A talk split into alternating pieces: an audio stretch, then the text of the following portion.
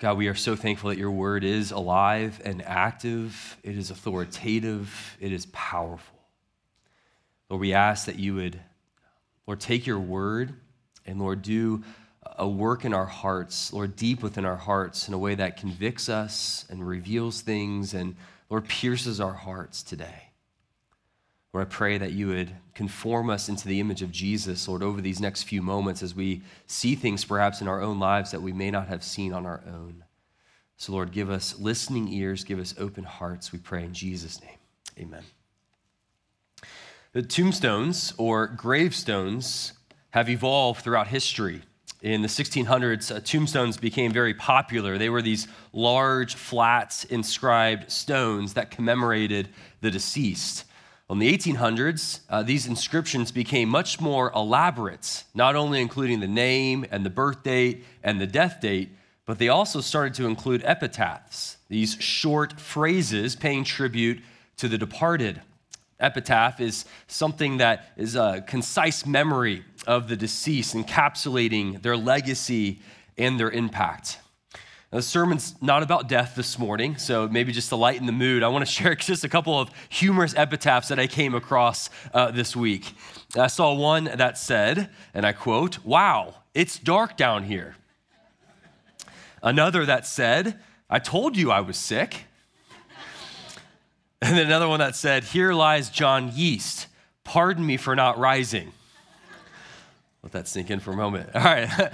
On a more serious note, though, it got me wondering you know, if you wrote your own epitaph, what, what would you write about your life? How would you be remembered based on the way that you lived your life here on the earth? 1 Samuel 15 is known as God's final rejection of Saul as king over Israel. Saul's reign here comes to a very, very sad end. And because we've been looking at Saul over the last couple of, of weeks and, and several chapters, it, it got me thinking about Saul's legacy. What is Saul remembered for? If I could write his own epitaph, what would I say about King Saul? I would say something like Israel's first king. He started better than he finished. Or Israel's first uh, king, partial obedience is really complete disobedience. Or Israel's first king, his way instead of God's way. In a lot of ways, all of those would be true and accurate. We have to remember that Saul didn't sign up to be the king of Israel. He didn't even really necessarily wanted the job. He was elected and chosen. And yet his, his challenging and complicated relationship with Samuel the prophet along with his partial obedience to the Lord, really culminates here in chapter 15 that results in his kingship being rejected by God. This chapter is one of the most sobering chapters in all of 1 Samuel. It provides a serious warning about partial obedience to the Lord that causes us to stop and reflect about the kinds of lives that we are living. What kind of legacy are, are we leaving behind based on our commitment and faithfulness to the Lord. Let's jump in. We're going to look at these first couple of verses to start, and we notice that Saul is given a clear but difficult assignment. Verse 1 really sets the tone for the entire chapter as Samuel the prophet says to Saul, The Lord sent me to anoint you king over his people Israel. Now, therefore, listen to the words of the Lord. Before Samuel is given this assignment from God, Samuel wants Saul to be reminded of what his primary role should be that is, to listen and to obey the word of the Lord. In fact, the more little translation of verse 1 could be hear the sound or the voice of the words of the Lord. That verbal root word to listen, to hear, to obey shows up eight different times in this chapter. Yet we're reminded that first and foremost, Saul was to submit to the word of God and to obey it. So Samuel, right off the bat, is trying to remind him, hey, remember the authority, the, the order of authority here. It's God, then God's prophet, and then God's king.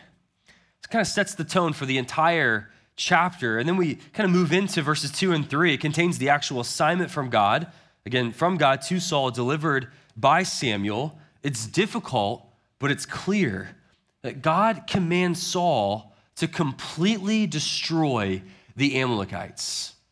To not spare anyone no man, no woman, no children, no infant, no animals, no spoils from battle could be kept. Now, from our perspective, that is extremely disturbing.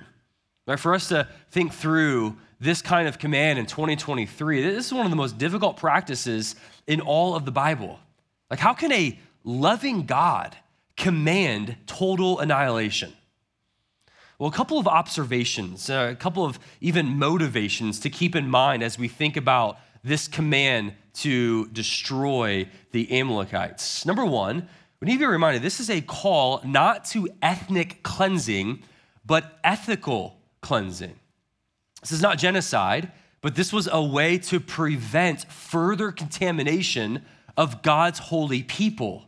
The Old Testament, God's people are to be set apart. They're to be different than all of the other nations, unstained from sinful practices. And the reason for that is because Israel contained the hope of the world. As the world looked at them and they're different, they're set apart, that would draw them in to Yahweh, to who God actually is. So, this is to help ensure that they are protected in that. But then the second motivation behind this is, of course, divine vengeance. This is an act of God's holy and righteous judgment against sin. A destruction came to the Amalekites not because they were Amalekites, but because they were sinners. So, what sin did they commit to deserve this? Well, verse 2 alludes to it, and we'll get to that in a moment. We need to also be reminded where the Amalekites came from. Amalekites are actually descendants from a man named Amalek from Genesis chapter 36, verse 12. Amalek was a uh, grandson of Esau. And so his descendants are known as Amalekites, and they have a long history of violence against God's people. In fact, they were Israel's first enemy. So when you look at the end of verse 2 there, it is alluding to a specific act, and that specific act occurred in Exodus chapter 17. In Exodus 17, God's people were coming out of Egypt, they're escaping Pharaoh there, before they arrived in Mount Sinai, the Amalekites attacked the Israelites in a brutal and dirty and unfair way. So much so that God vowed in Exodus chapter 17, verse 14, I will utterly blot out the memory of Amalek from under heaven. This is reiterated in Exodus chapter 25 as well. It's also important to remember this wasn't a, a one time act. The Amalekites were, again, they were consistent enemies of God's people. All throughout the book of Judges, even after God's people made it to the promised land, we see violence from the Amalekites. Okay, so the Amalekites here, just like all who sin, they deserve death as punishment. Romans 6:23 is still true that the wages of sin is death. It's a spiritual death, but also a physical death that's wrapped up in that. So here, God is the judge over all the earth. His actions are always right and fair and just. What we see him doing here is he's, he's defending his people and he's bringing about a long awaited justice. A couple other observations, I think, for us on this side of the cross, I think that's helpful to keep in mind that this devotion to utter destruction, this command, is actually meant to point us forward to the future and eternal punishment for all who do not believe in Jesus. That vengeance, at least for us, on, again, on this side of the cross, it's not to be carried out by us, that's carried out directly by God. In the Old Testament, though, God would use his people to carry out vengeance. So whenever we see examples of that, which it happens a few times in the Old Testament, for us, we look at that and we are reminded that that's going to happen in the future completely and finally and for all of eternity. Those who do not trust in Jesus. Know it's a sobering thoughts of eternal punishment for all who don't believe in Jesus, but that is the just and right consequences for our sin. Another thing I think is helpful to keep in mind, just by observation, is that this is also part of who God is that He is a just God, a God of righteous vengeance. Sometimes we're tempted to, to pick and choose which aspects about God that we find in the Bible that we like, and then which ones we don't really like, and we'd rather just kind of remove or cut out or, or, or at least downplay. Right? So, well, it's in the Bible. I guess we have to believe he's a God of justice and vengeance and wrath, but I just won't think about that a whole lot. Let's just not talk about it. Let's maybe bypass some of those verses. I know it's in there, but I just want God to be a God of love and grace and mercy and forgiveness. That's my kind of God. Like, church, we are not at liberty to do that. We're not at liberty to pick and choose which attributes that we want to hold up at the expense of others. I think even looking at this passage, all of us are challenged with the question do you really trust and believe in the God of the whole Bible? These verses, the, God of justice and vengeance, that's part of the God that you claim to believe in. Is that true of you? Or do you just want a God of love, a God who's just kind of kind and to remove these other aspects of the Lord? We cannot do that. We don't have permission to do so. Now, to be clear, this is also not a situation uh, in which the Amalekites in 1 Samuel 15 are being punished for their ancestors' sins. No, in fact, verse 18 reiterates the fact that these Amalekites are also sinners. That's the way they're described. Even in verse 33, before their king, King Agag, is put to death, reminded of his own war crimes. So just think about that for a moment. They've had 300 years since Exodus 17. 300 years. It's a long time uh, given opportunities to repent and change and to fall into submission to Yahweh, and yet they don't. So, even with this really difficult command, this very difficult idea, we actually still see God's patience in this. Uh, God's even loving kindness. He's slow to this righteous anger, providing 300 years for them to turn and repent. Well, that's the clear and difficult assignment from God. Now, in verses 4 through 11, we see Saul's obedience is tested here. We learn, verse 4, uh, Saul is bringing about 210,000 men, and they wait in the valley of an Amalekite city. It seems like Saul is going to obey the Lord here, like he's ready to do business. He even shows mercy to the Kenites in verse 6, essentially saying, Hey, you guys get lost. We're about to get this party started. And this act of mercy makes sense historically. They've had a pretty good relationship with the Kenites. Kenites come from um, Moses' father in law, Jethro, they're descendants of him. But then you get to verse 7. Like, I don't want to downplay this at all. We can't downplay the horrific activity that must have been included in verse 7. Saul seems to be carrying out God's assignment in obedience until we discover the profound disappointment in verses 8 and 9 that Saul actually kept the Amalekite king, King Agag, alive along with the best of the animals. Notice verse 9, it kind of reiterates this idea. of Saul who basically decided that people are with him joining in, but he's the leader. He's ultimately responsible.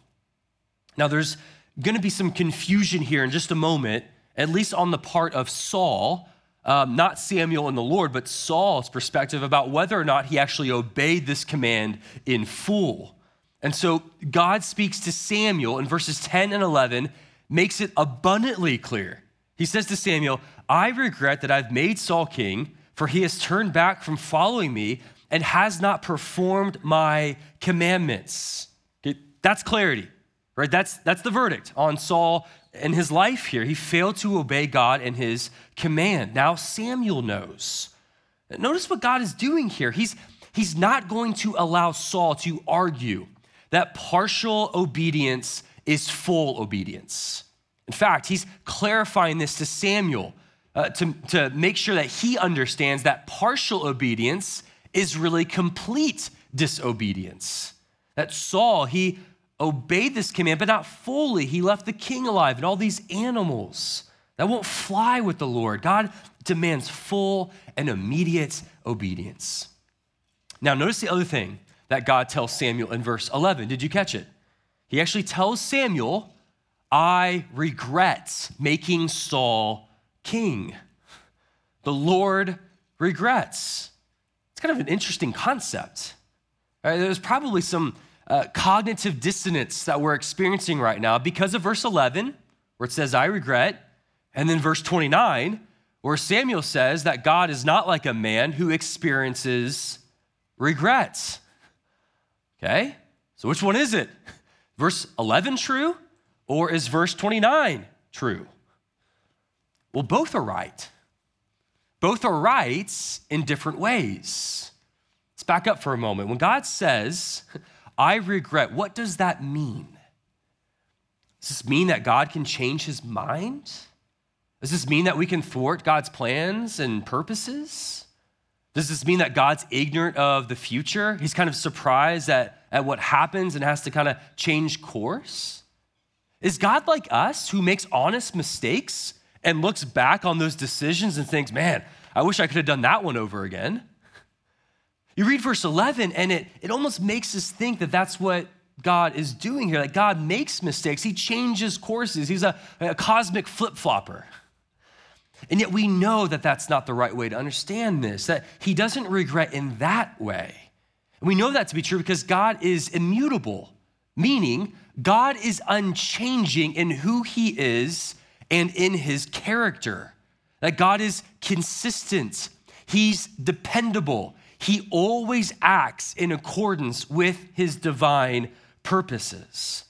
Which is why Samuel says what he says in verse 29 that God is not like a man who experiences regret or who has regrets. He's not a man. Like men change, we change. God does not change. So, in what way does God regrets? Well, what does verse 11 really mean then? Well, remember, God is a relational and he is a personal being.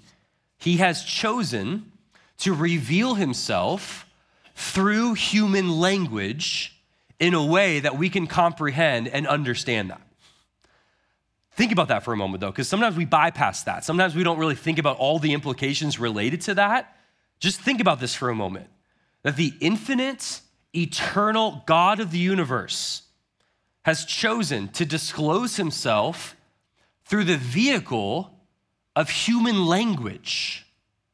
Words and phrases are supposed to contain and explain an infinite God. Like, inevitably, you're gonna have challenges with that. like, inevitably, there are gonna be moments and verses where we come to them and we think, man, this is, this is falling short of capturing all that God is because of the limitation of human language and because you and I, we are finite and limited. And so, this is an example of that. When we come across verse 11, theologians are like, hey, this is an example of anthropopathism, which is the attributing of human emotion and feeling onto something that's not human. They're saying that's kind of what's happening here, but it's being done so not in a way that leads to God changing his mind or sinning, but it's being done in a way that shows us and explains something about God. So, verse 11, God, it talks about him regretting. That's not in a way where he's changed his mind or changed his character or is sinning, but it's communicating God's feeling, his, his profound displeasure in Saul's disobedience.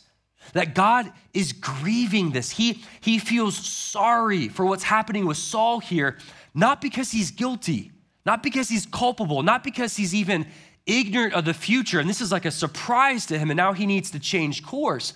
No, he's expressing this because God is a personal being. Doesn't mean that God, something in God has changed, but that something God has created has changed. And this is expressing his disappointment in a way that we can actually grasp. I know our minds are kind of exploding right now. Let's go to Kevin DeYoung for a moment. He'll make, he'll make this more clear. He says, There was always bound to be conflict in covenantal history between God and human beings. But this does not mean there is conflict within God's inner being. As God's ways appear to us, there will be change and variation. But as God is in his character and essence, there can be no variation of shadow due to change. Okay? So look, both things can be true at the same time. That God grieves Saul's disobedience and says it's time to get another king, while also maintain, maintaining God never changes his mind. Both things can be true at the same time. And if you're right now struggling with trying to accept both realities, like you're having this, this weird tension, you're exactly where, where you need to be. That, that is exactly, I think, the right place. Because if you walk in here, you're like, man, I got this whole God thing figured out. I've got no tension about understanding an infinite and eternal God. I'm good. You likely are believing and following a God of your own creation. Like our God is infinite. We are limited. We are finite. And so there's several examples where we come to scripture and we come to who he is, and we can't fully comprehend all that he is. But what our minds, what we want to do is create this either or approach with God, and we can't. The scriptures do not. it's not either he regrets or he doesn't regret. So, no, both things can be true at the same time, but in different ways. So, I think some healthy mystery in that, I think, is really, really good for us. and It should create humility in our approach to the Lord God. So, Saul's partial obedience here, which is really disobedience, obviously leads God to telling Samuel about that, and he's done. Going to be finding a new king here. But notice kind of the humanity of Samuel and verse 11, the second half of verse 11. It says that Samuel was what? He was angry. He cried to the Lord all night. Just imagine that, that imagery there. That Samuel, the, the same individual where when he was a boy living with Eli and he heard the, the call of the Lord, the Lord's like, uh, Samuel, Samuel. And he goes to Eli and he's like, Did you call for me? And he's like, No, go back to bed. And it happened again, it happened again. And, and at that point, Samuel's like, Here I am, Lord. like, speak. Like, I'm ready to serve. I bet in that moment, he never pictured and imagined having to now take this message to Saul, who he loved, and to tell him that his reign is done. So he's angry. The, uh, one commentary explained that the Hebrew word here, what this means is it's a state of stress and anguish in which disappointment, anger, and frustration are all intermingled. I felt that deep in my soul. I felt that because, like, this is the weight of ministry a lot of times. This is the, the cost and and the burden of taking a difficult message from the Lord and, and revealing that. So we see in verses 12 through 23 a lot of things about Saul here that are going to be really challenging for us. As, as Samuel, now verse 12, gets up early in the morning to confront Saul and his disobedience. Samuel heard, however, that Saul went to Carmel to build a monument, not for God, but for himself, likely highlighting this victory over the Amalekites. And of course, he did this in Carmel, right? You know, like Carmel needs another expensive monument. so I could not resist that. I'm a proud Fishers resident. If you're in Carmel, you are welcomed. We love you, want to know and embrace you. It's just what the text says, right? So they eventually meet up, though, in a place called Gilgal, which we've seen several times before. Gilgal has been a very important location. In fact, Gilgal is where the kingdom was renewed in chapter 11. Gilgal is where Saul lost his dynasty. In chapter 13, his dynasty would not continue on. And now in chapter 15 is where he will be fully rejected as king.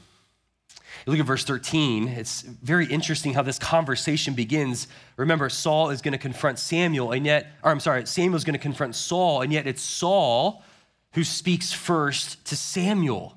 He greets him, and he's very chipper. Basically, like, hey, good morning, Samuel. How are you doing? Remember that assignment you gave me? Well, I'm done. Mission accomplished. I've obeyed the command of God. Now, we know he didn't, and we also know that Samuel knows that he didn't. And so Saul here is either intentionally trying to deceive Samuel and or Saul himself is so blinded by his sin that he's self-deceived. Samuel won't have it though. He responds, he's like, "Well then why do I hear those animals in the background? like those same animals that you were supposed to take care of, with the command of God to destroy everything. And notice the language here. So Samuel hears in his ears the sound of the animals. That's what it says in the Hebrew. Remember verse 1? Samuel came to Saul for Saul to listen to the sound of the words of God. Now, in this moment, all they can hear is the sound of disobedience, sound of these, of these animals. It's at this point that it's obvious that Saul is caught in his sin. Right? Not only did God disclosed this to Samuel already, but now we have objective evidence with these animals. And what happens next? Oh, this is so good. This is so helpful for us because Saul's response displays the deceptive and blinding effects of sin and what it can do in an individual's life. At the very sin that leads to disobedience often blinds the sinner from the reality of the disobedience. This is why sin is so powerful. This is why I try to stand up here almost every week and say, stop messing around with sin. Like, don't, don't play with fire. It has a power to it that, that's really difficult to process and to understand. And one of those effects, one of the, the powers of sin is that it blinds us from its own existence in our lives. You can't see it fully. And it does things in us. Let me point out a couple of, of effects that we see in Saul of what sin tries to do. Number one, it leads us to blame shift. Look at verse 15. It leads us to blame shift. He tells Samuel here that, well, it was the people who spared the best of the sheep. Like they're the ones who brought the, the animals out from the Amalekites, which is not true. Per verse 9, we've already seen that it was Saul and the people who did that. This is classic blame shift, right? We've seen the blame shifting strategy when you're caught in sin all throughout the Bible. Remember the very first sin, the Garden of Eden? We see in Genesis chapter 3, verse 12, God confronts Adam and Eve and starts with the man, starts with Adam. And Adam's response is to blame shift. He goes, Well, it was the woman whom you gave to me. She gave me the fruit and I ate it. I'm not in the wrong. It's her. It's this woman you gave me. Blame shifting is a popular defense mechanism that we use when we are caught in sin. And we're very creative with this. We, we'll, we'll, we'll blame shift just about anything or anyone. We'll blame shift our circumstances right? Well, I sin because I'm just going through a really difficult season right now. We'll blame shift to other people. We'll say, well, I did this because that person did this or that person said that. Right? We'll blame just about anything. We'll blame the, the way our parents raised us. We'll blame the kids. We'll blame our bosses. We'll blame the government. We'll blame the weather. We'll blame it on, you know, how I feel. Oh, yeah, that's a good one. I did this because, oh, that's just how I feel, right? As if that's authoritative in our lives right? This is one of the blinding effects of sin. It will, it will convince us that everyone else is at fault except you. That you're in the right, you're the innocent one, you're the victim. Like you, you actually deserve this sin. Look at all that you've done, look at all that, how you've been treated. I want to stop and just ask you is there, is there any evidence of you doing this in your own life right now? Kind of shifting the blame on something else or someone else. Be careful of this. Another effect that we see of the blinding power of sin in Saul's life is that he minimizes the seriousness of his sin by claiming pure motives. He's getting a little bit more creative here. Verse 15 still, he says that the people kept the good animals so that we could sacrifice them to the Lord. So it's all good, Samuel. Like, yeah, we didn't fully obey this but we had good intentions. Our, our motivations w- were right. And man, this game we do really well ourselves. This is a good reminder that doing the wrong thing with the right motivations is still wrong. Maybe an example of this, maybe this too close to home, but even this morning, as you were coming to church with the family, and you're, you know, sinfully yelling at the kids, or maybe your own spouse, get in the car, we gotta go. All right?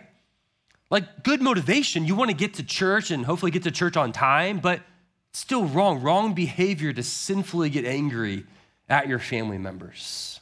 We do this in other ways. Be careful of this. Next, another blinding effect of sin.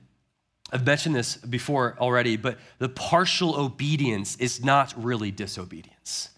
And this is getting really creative here. Again, Saul said to Samuel at the end of verse 15, Okay, we, we kept some of the animals. You got me. But we destroyed everything else. Like we, we partially obey the command. That counts, right? Partial credit is still full credit, right? It's the thought that counts. Come on, Samuel. And the reason why this is so good and creative, what sin does, is because with Saul here, he's creating a spectrum of obedience. It's no longer either you obey or you disobey. Now, now there's kind of this gray. You know, it's not black and white, but there's this spectrum, this continuum. And if you partially obey, then it counts as full obedience. And you gotta be careful of this. This is another blinding effect that sin has.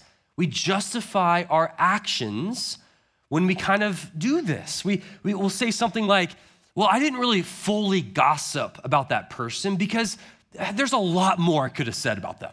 I, I still held back, I partially obeyed. Or we say, Well, my heart was you know, in a really bad place, but at least I served at church on Sunday.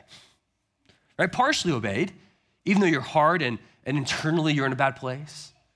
Or we might say, I didn't look at full on pornography, I just looked at a few bad images. Right? Partial obedience is complete disobedience. Partial obedience is complete disobedience. Because notice how Samuel responds. Verse 16 Samuel looks at Saul and he says, Stop. Stop it. So good. Basically, he's telling Saul, You're guilty. Like, you're in the wrong. God has told me everything already. Stop. And it's so helpful, it's so effective. If you're walking alongside someone who's, who's in sin and they're blinded by sin, this is a really good strategy to use to just look them in the eyes and say, Stop, like, wake up. You're not seeing clearly enough right now. You're justifying your actions. Stop. You are in the wrong. It's such a helpful way to have someone come alongside you and to say that to us right in the eyes. Do you have a Samuel in your life? Do you have somebody who loves you enough to look you in the eyes and say, You've got to stop this. Samuel continues, verses 17 and 19. He really lays it on Saul here. He's like, Man, you knew the assignment from God? This is so clear. So why did you not obey it fully? This is another great thing to say to someone who's walking in sin. Not only stop, but why? Like, what, what drove you to do this? Like those why questions are so good to get to the root issue, right? The, the stop is helpful, but you're only kind of addressing behavior. But the why questions addresses the heart. You're now getting to the root issue that's displaying the sinful behavior. This is really good, important reminder for us parents we're correcting, disciplining our kids man, it's so easy just to address the behavior when they're acting up, you know, the grocery store, just stop it already. It takes way more work to get down on their level and to ask those why questions that addresses the heart. Yet we're called to shepherd what's in here.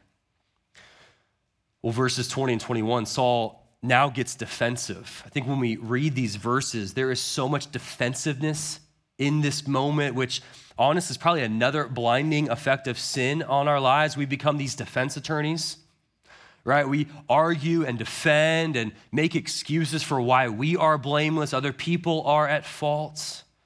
And so Samuel responds, man, in verses 22 and 23, and he lays down the hammer. He says, Has the Lord as great delight in burnt offerings and sacrifices? as in obeying the voice of the Lord? Behold, to obey is better than sacrifice, and to listen than the fat of rams. Wow, what a challenge. What, what a word, not just for Saul, but man, what a word for us today.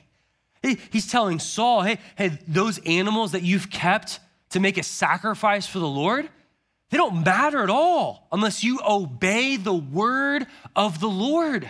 He's basically saying, God doesn't care about your empty, outward religious activity. God wants your heart. He doesn't want you to go through the motions religiously. He doesn't want you just to cross off those things on your spiritual to do list. God wants inward submission. Man, that is a challenge for us today.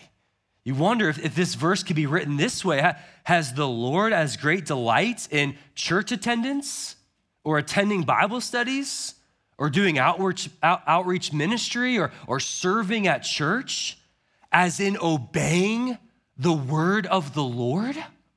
Look, better to submit to God better to obey his word, better to worship God from the heart, better to delight in him and love him than be caught up in this empty religious and mechanical activity. Look, God wants what's in here, not just for your empty religious performance. I mean, I know, look, we gather here every Sunday as a church. We, we do something that a lot of people consider to be religious. This is something that is so easy, though, for us to walk in here and to be like, all right, I'm just gonna kind of go through the motions, gonna kind of sing a few songs, gonna walk out here, get in our car. We can check that off our list. We're good for the week. And, and, if, and if you have that mindset, that, that's exactly what the Word of God is calling us out on. That's an empty religious performance. God doesn't want that. He doesn't want you just to walk in here and be like, all right, well, get it over with. Hope Chris doesn't go over 40 minutes today. We got things to do. Got a long list, and, and your mind and your heart starts to wander. No, God wants you to walk in here and for your heart to say, God, meet with us today. God, I want to experience you today. God, show me your word today. Convict me and stir within me a heart that has wholehearted obedience to the Lord. That's what God wants of us today. No matter how old you are, God wants all of you today. He wants you to walk in here and say, God, have your way with me. And that is a challenge for each and every one of us. Well, to close, we find in verses 24 through 35, and I am going over my time today. That's why I said that. We see the final verdict of King Saul. Verses 24 through 26, Saul appears as though he's sorry and he repents, but it's a false repentance. This is a superficial repentance. He goes as far as acknowledging his sin, but he does not turn and change the way he's living. We can see the rest of 1 Samuel as evidence of that. But even verse 30 caught my eye. He's, he's kind of negotiating still with Samuel. He, he wants Samuel to honor him before the elders of Israel. That's not repentance. Repentance is not still trying to manage your image and trying to control what other people think of you. And get to verse 27, I think it's finally hitting Saul that he's lost everything. And in desperation, he even tries to grab a hold of Saul's robe there and it, and it tears. If you recall early on in 1 Samuel, it noted that, that um, Samuel's mother would, would make him a robe every year. And we don't know if, if Hannah is still alive here, but Samuel uses that rip there as an illustration. He says, The Lord has torn Israel's kingdom from you this day and will give it to another, someone better than you. Samuel, of course, is talking about David, who we will meet next chapter in chapter 16. But man, this is this is the final verdict of King Saul. This is a sad, sad ending for the first king of Israel. Samuel goes on, he takes care of business with King Agag, he puts him to death, and then verses 34 and 35 provide this kind of ending to Samuel and Saul's relationship. They don't see each other again until the day of Samuel's death. This is pretty much it for Saul as we think about his authority as king, as God kind of speaking to him still We're going to see more issues of Saul throughout the rest of First Samuel. Just continues to get worse and worse. And in closing, you know, Saul's life, this serves as a warning to us. His life is, is urging us to consider what kind of legacy we will leave behind. As we think about Saul and his life just marred by partial obedience and folly, look, the reality is, the beautiful reality is that you and I, we have an opportunity to craft a different narrative for how we will be remembered, for, for what our legacies will be, for, for what people think about when they think about your name. That we don't have to be a Saul of partially obeying and continuing to fall into foolishness. No, for us, by the power of the gospel, like what we can be known for, what people can think of is wholehearted obedience to the Lord. Their hearts were fully devoted to obeying what God has said. I think that's a key takeaway as we think about Saul's life and his story. Even for us to examine our hearts and our actions. Are we prone to blame shifting, minimizing sin? Are we prone to even justifying disobedience in our lives? Are we more concerned with, with empty religious activity rather than true heart obedience? Look, maybe you're here and, and you're hearing kind of this articulation of Saul's life and story and the blinding effect of sin, and, and you would say, man, that sounds a lot like my life today. Maybe you'd say, man, I, I feel like I'm just like King Saul. And maybe you're starting to see, like spiritually see, areas of sin in your life for the very first time, and you're wondering, Pastor, what's the path, what's the path forward? How do I get out of this mess of being blinded by my sin? And look, I would encourage you that the path forward is God's grace. We sang about it here this morning, but the path forward is the loving kindness of God that, that draws us in to repentance. 1 John 1 9, it promises us that if we confess our sins, then he is faithful and just to forgive us of our sins and to cleanse us from all unrighteousness. But the key there is to confess, to, to own your sin. It's not blame shift, not make excuses, but to take the words of Samuel and to stop sinning and to confess it to the Lord. Why? Because God is faithful, God is just, God is kind, He's loving. He will forgive you of your sin, and not because of what you've done, but because of what Jesus Christ has done. That 2,000 years ago, Jesus died in order to pay your penalty, all of your sin and all of your disobedience. Jesus got up on a cross and paid for your debt on your behalf. Because he did that, he can offer forgiveness, true forgiveness, for all who turn from their sins and put their faith and their trust in Jesus. Look, the reality is that we have all been a King Saul before. like, uh, we've all been there and yet we throw ourselves upon the mercy and the grace of God. Church, may we strive to be known for our wholehearted devotion to God, unwavering obedience to what the word says we obey.